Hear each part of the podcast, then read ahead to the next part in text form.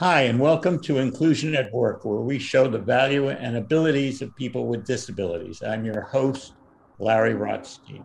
Today's guest is Crocker Stickney, who works at Vertical Harvest, an innovative company that energizes local food systems via vertical environmental hydroponic agriculture to deliver food to local communities. They work with these communities to develop underutilized spaces in urban, underserved neighborhoods. And they believe that people with disabilities are good workers and employees. Crocker has worked at Vertical Harvest in Jackson Hole for three years. At age 22, he was diagnosed with schizophrenia. Welcome, Crocker. Thank you, Larry. Uh, uh, we had done a little talking before we started the podcast. So uh, I was just asking Crocker what he did uh, today. He is working. He's in the middle of work while we're being interviewing, and he said he was on the clock, so that's good. He's being paid for the interview, I guess. it's always good. Uh, and so, can you just tell us what what you have been doing today? Um, so this morning Thursday is uh, lettuce day, so we process all the lettuce from the various carousels, um, and we clam put them into clamshells, and those get brought downstairs into the cold room and get prepared to be shipped out to local grocery stores. So, are, different days? Well, today's lettuce day. What is tomorrow? Tomato day, or? Uh, tomorrow I don't work, so I only do Monday through Thursday. But tomorrow we'll be doing uh, fulfillment in the afternoon, so that would be getting everything boxed up and ready to go out the door. And, and earlier in the week, or is each day a specific vegetable, or? Well, it, it's just different, different types of vegetables. Um, like on Monday, Monday's kind of our big day where we have um, all sorts of different greens coming into the packaging department. Um, those get separated, weighed, clammed, and then uh, sent down to the cold room. And uh, that's Monday. So what does Tuesday involve? Tuesday is microgreens. Um, so our smaller variety of vegetables. Um, those also get processed in the packaging room, but it's just it varies from day to day what product we have in in a given time period. And what about Wednesday? Uh, Wednesday is similar to Monday. We process the rest of the vegetables that we process on Monday. That gets packaged on Wednesday and out the door. And then we do various different things in the afternoon depending on what needs to be done around the greenhouse. Uh, and so, what do you like about this kind of work that you're doing uh, and um, the environment that you're doing it in? I really enjoy the people that work here. Um, I feel like we've really got a good crew of folks who help out. Um, I also enjoy kind of being able to zone out while I work, you know, not really pay attention that much to what I'm doing and just kind of listen to music and work and go home, rinse and repeat. What kind of music do you listen to? All sorts of stuff. Uh, anything that I I like. Um, some it varies. It's from classical to rock and roll to hard rock, um, sometimes metal, um, but I also like other other things as well. I've got kind of an eclectic collection of stuff on my phone. So do you put on like hard rock or metal when you really have to work with a lot of energy, and then put on classical when you're doing more rote things, or how does that you, work? That's exactly it. It yeah. is okay. Good. Yeah. So.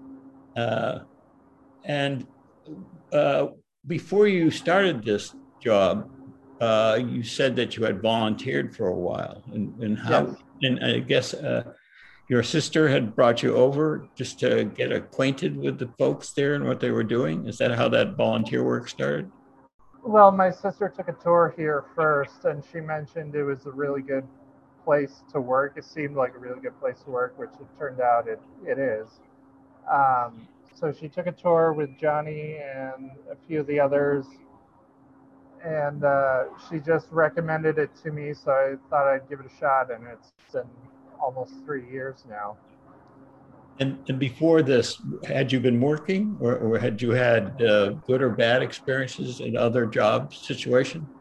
Um, I've had kind of some high stress jobs before, um, which had been difficult because when I get overworked, I start to get tired, and then after that, I start to get angry, and it's just not good for anyone. Um, but yeah, I uh, I was actually a dishwasher for three and a half years. Um, I also worked as a peer support crisis bed manager for a mental health agency, um, and I also worked at a uh, thrift store slash recycling center in Vermont. And uh, were these jobs after you were diagnosed with schizophrenia? Or? Yes. Yeah. And prior to the diagnosis, uh, had had you had behavioral issues, or why were you diagnosed? Did, did, were there concerns about your behavior? There were there were concerns about my behavior. Um, I had a psychotic episode, and then I was hospitalized and uh, it kind of broadsided me. You know, it's I, I, felt like everything was fine. You know, things were going all right, and uh, but I I was diagnosed, and that kind of really hit me hard. Um, and it's been difficult trying to kind of get back to normal since then. I mean, there was a period of time where I was in and out of the hospital, in and out of group homes. Um, for a period of about six years, if not more. Um, but yeah, I had a psychotic episode and then I was diagnosed and transferred to a hospital and like several hospitalizations and group homes later. You know, there there was the, the I basically didn't want to accept the fact that I had a diagnosis and I wasn't really coping with it that well. And did they give you medicine for this, or did counseling, or how did they? You know, it yeah, it was a great experience in these group homes for you. Yeah, no, I mean, it, the group homes were fine, but the hospitalizations were hard, especially when they were trying to figure out, you know, which med was going to work for me. What they don't tell you is that it's kind of like trial and error, depending on which med will actually work and help you and I, I was trying to find something that didn't make me so drowsy. Like I've been on a whole list of medications. I can go through them, but it's a lot. So when you uh, interviewed at uh, uh, Vertical Harvest uh, you, were you open about the schizophrenia? And did they understand that, that, they had to do some adapting and you had to do some adapting and figure out how Absolutely. to uh, so what particularly i mean did you bring it up when you came in for the interview or uh... yeah i did. Um, finally i've kind of come to terms with it. I feel like being on the right meds has really helped but i did when I was first uh, interviewed, I did let them know that I did have a diagnosis, and they were willing to work with me um, with it, which is which has been really great because I've now been employed with them for three years. And so, how have they accommodated you? Is, is there any particular things that they've done to, to make it easier for you to work there? Well, I have uh, benefits, so there are only a certain number of hours that I can work before I lose the benefits that I've earned over this time period. Um, so they they're willing to work with me and let me kind of work part time and not have to work full time. Um, so you mean governmental benefits? Yes. Yeah. Okay. Oh, oh so they accommodate the uh, number of hours you need so right. work effectively but not lose the benefits. Correct. Yeah, that's actually a big issue. Uh, I, I, don't know if you know, but there was federal legislation introduced this year because the supplemental uh, Social Security benefits have not been changed in decades, the amounts. And in fact, uh, from what I understand, that if a person has $2,000 in savings and they do get a job, they start reducing the benefits they get from the government, which of course is a major disincentive to actually getting a job because I mean, it's sort of kind of madness. It So, is madness. Yeah. Yeah. Um, I the thing I think about the most is that if I were at home not doing anything, I would be making more money than I would if I would be if if I'm working. So I, you know, it, terrible. it just yeah, it just it really doesn't make sense to me. But um, I still come in, show up show up at work, try to do the best I can, and go from there. Um, and so, uh, what do you do uh, out of work? i i see you like to read, you like history. Uh, you're Yes. recently an uncle, which uh, is it a boy or a girl that you are uncle A to? boy, A boy. a And young what- boy, And what's how? What's the name of the boy? Bodie. Bodie. Oh, that's a good name. Very Wyoming, I think. Yeah, it The. Wyoming name. And uh, uh, how old is he? He's seven months. Oh, so he's really uh, just was born. Yeah, Uh, very young. And uh, this is your sister's son. Yes. Uh, and do you live with your sister, or are you living with no No, I, independently? I, I do live independently. Fortunately, uh, before I left Vermont, I was able to get Section 8 housing and I was able to transfer that here. So I, um, how much my rent is is based on how much I make. So and how far away is your sister from you?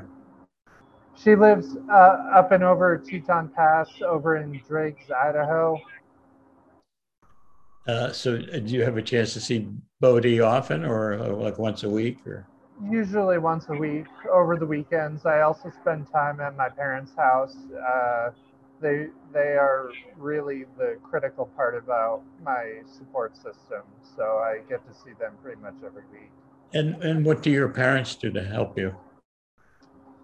Well, it's been a long learning curve for them. I mean, at first, I think they don't really, they didn't really know what to do or how to take it or how to understand it. Um, since then, they've done a lot of reading and a lot of research and worked with therapists and social workers and doctors and it's just been a long drawn out process but they really understand where i am currently and are able to support me as best i can and you know really help me thrive So what does that support entail? Is it just listening to you, or I mean, uh, listening i mean they uh, they listen really well my mom is really kind of the support system that i have she um, does a lot of the paperwork that has to be filed in regards to government reporting you know i have to report my wages and Oh, you do? Okay. Yeah. yeah so there's a lot that goes into it but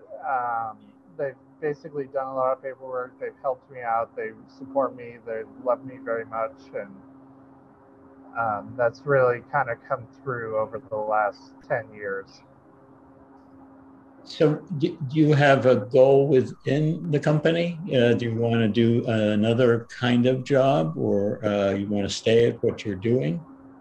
i mean ideally i'd like to move up and be in more of a management role um, but you know those things come with time and effort and energy that i need to put into being here and hopefully that'll come soon but we'll see What do you think you need to do to become a manager that you're not doing now?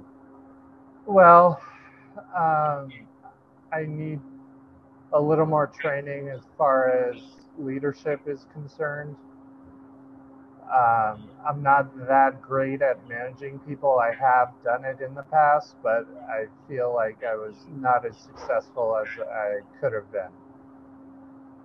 Well, that's that's actually the beginning of, of becoming a leader is to know what you have done well and not done well, and what kind of mentoring you need to do. And it's a skill like anything else, and uh, it's it's good that you have the aspiration, and you also, what I know of the company, you have that supportive kind of environment where I think they would like to see you probably do that.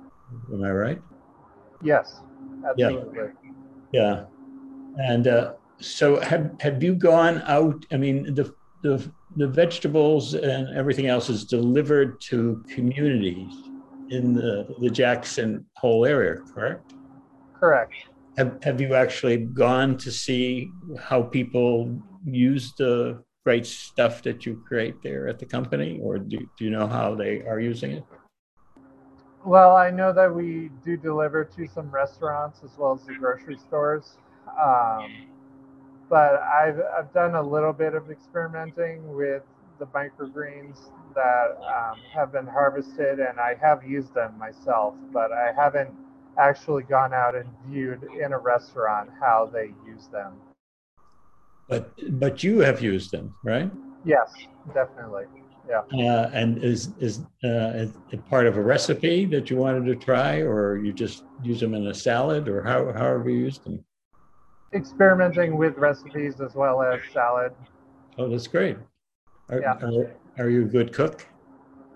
I'm I would consider myself mediocre. My parents are much better than I am, but I'm I'm trying to learn it. What's your favorite uh, dish to make? I would say honestly ribeye steaks. Really? yeah, with with a really good healthy salad, right? yeah, with a good salad. Absolutely. Yeah. And uh, you said you were in Vermont, and now is were you born in Jackson Hole or No, I wasn't. I was born in uh, Gloucester, Mass. Actually. Gloucester, Mass? Yeah, I know that well. Yeah. And, and how did you get to where you are, or to the Vermont, or uh, how did that all? Well, after I was um, originally we grew up out here, even though we're not from here. So here is Jackson Hole, Wyoming. Um, so we still had a lot of connections out here. But after I was diagnosed, I was transferred to several hospitals. Um, one of them was uh, after the hospital in Connecticut. I went to Vermont to a group home and lived in Vermont for about eight and a half years. And then my sister married um, Levi, who is my brother in law, and moved back out here. And so they moved, and then we all relocated from Vermont out here. I see. Now you, you work with other people that have other kinds of disabilities. Yes. Have you have you seen uh, similar kinds of energy and commitment from them and the kind of jobs they do? Absolutely. You know, I think everybody here is kind of doing the best they can with what they've got. Um, and they really bring a positive energy into the greenhouse. And, you know, we want to be viewed as people who are disabled, but also are able to work and sustain themselves, which I think is a critical part of, of the company. Yeah, I, I, watched a documentary that was done about the company, and I, I saw lots of energy and smiles, and uh, it seemed like a good-hearted people, you know, and they were encouraging. I mean, it, it seemed like the environment anybody would like to work in, not just people with disabilities. And that, and it's totally possible to create an environment like that with able-bodied, quote-unquote, able-bodied people and people with disabilities. Absolutely. Yeah. Yeah, so I think you're really role modeling for the entire country. I don't know if you know that when you're packing and listening to hard rock, but you're actually creating a model that should be duplicated not only by your company, but by any innovative company. I think in terms of looking for employees to uh, bring to their workforce and and see not only those people starting at a particular level, but you know through training and mentoring, they can become managers like you aspire to. I couldn't agree more. Well, I want to thank you for your time. I know you probably need to go back. The company depends on you going back right now. Yeah. there are vegetables to be packed. Uh, Yeah. and, uh, I, I, again, I thank you for your time and for being open and discussing, you know, how you got to uh, the company and, and what you've done there. And I, I wish you a lot of great success and luck. Thank you, Larry. I appreciate it. Take care. Bye bye. You too. Bye.